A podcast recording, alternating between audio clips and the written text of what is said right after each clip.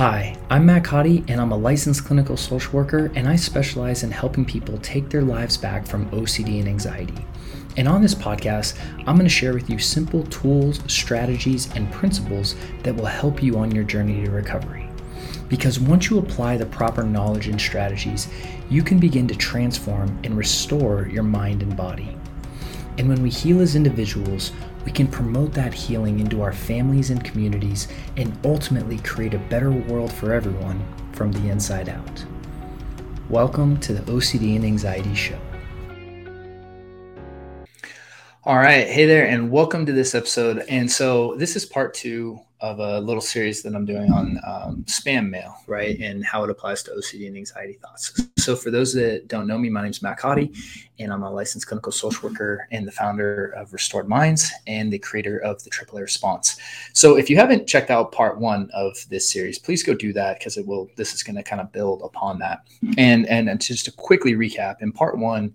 Um, what we discuss is this idea of spam mail and you know how you know spam email became a thing once email you know became uh, you know kind of a popular way of communication. And the whole idea of spam mail is for someone to create some kind of outrageous headline that creates some kind of reaction. And then from there once they create that reaction in you to get you to do something right? So it could be hey you just won a million dollars. All you need to do is just send us your banking info and we're going to transfer the money to your account okay not a good idea, especially if you don't know who that person is. But if you're super emotional and you just thought you won one in a million dollars, that's gonna your your emotions gonna oftentimes override your logic, and that's what spam mail is designed to do. It's designed to get you emotional, right? And and then get you to do something that that person wants you to do, and it's usually for their benefit.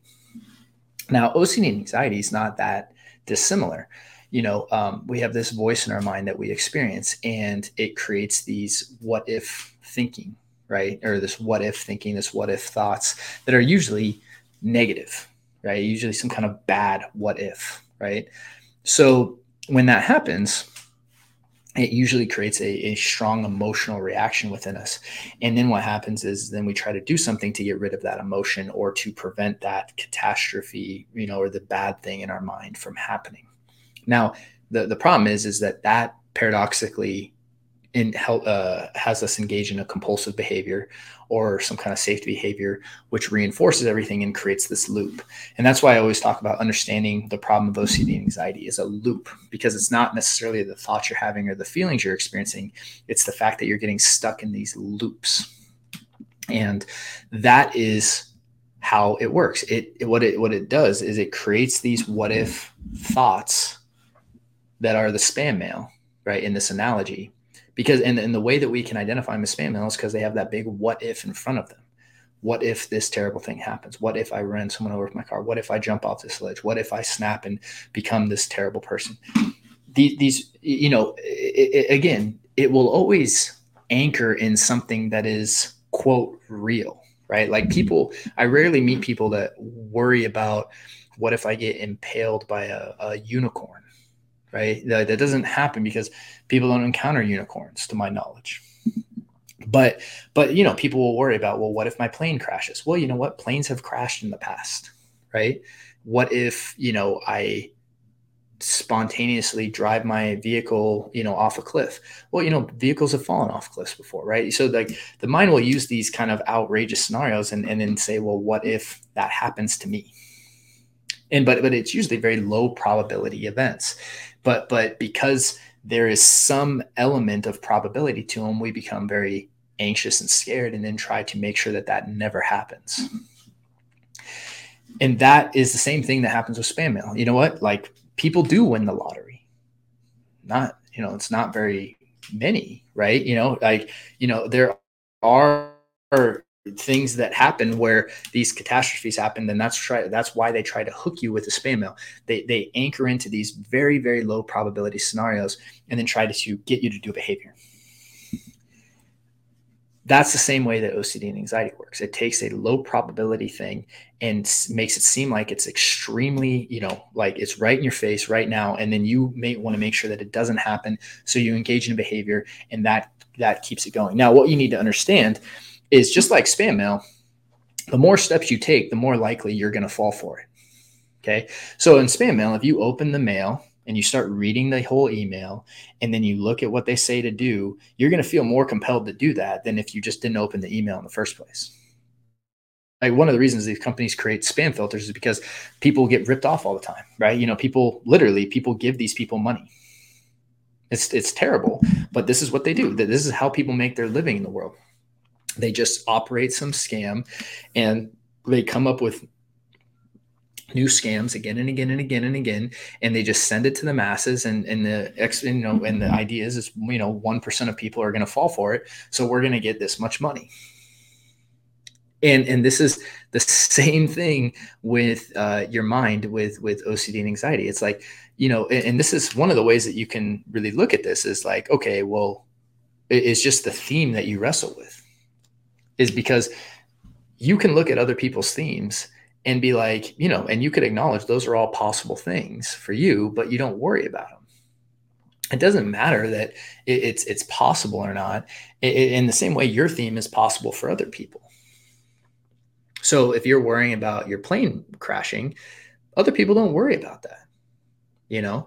But but it's equally possible. You know, it's it's not a matter of possibility um, that that's more or less for you. It's just that that this particular theme scares you. It hit hit that emotional nerve, right? Oftentimes because it goes in direct uh, it, you know, it's directly against, you know, who you know yourself to be or, you know, something that, you know, you don't want to happen, right? You know, for, for based in fear. And the entire point of this is that this is how the the mind works is that when you when it throws up this what if thought think of that like an email headline if you click on it and go into it and try to analyze it, you're you're going to get more invested into it, and it's going to be scarier. And then all of a sudden, if you, you actually take action and do behaviors, well, guess what? You just showed that spammer that hey, you know what? This guy just bought from us. So what are they going to do? They're going to keep sending you emails because you've already given them money. You kept them alive. Same thing with OCD and, and anxiety with fear is like if you do if you engage in behaviors that keeps it alive, well, it's going to keep sending you these kind of messages because you kept it alive. It wants to stay alive. It, that loop wants to stay alive. It wants to live. So the less steps we take, and in fact, the further upstream we go of actually mm-hmm. not just so it's like obviously we don't want to give them money, right? Which is the the metaphor in this is doing compulsive behaviors.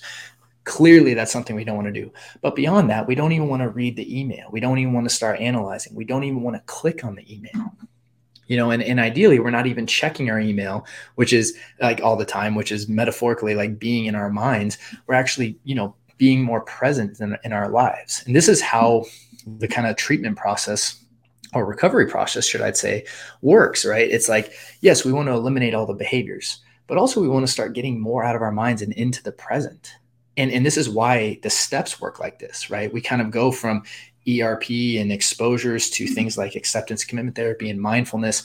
And as we start integrating all these tools, what it's really about is not taking the face value of what your mind's saying and not getting involved in the conversation and not going into it and then engaging in all these behaviors throughout your day to neutralize whatever your mind's saying. It's really about, hey, my mind's coming up with spam mail. It's okay.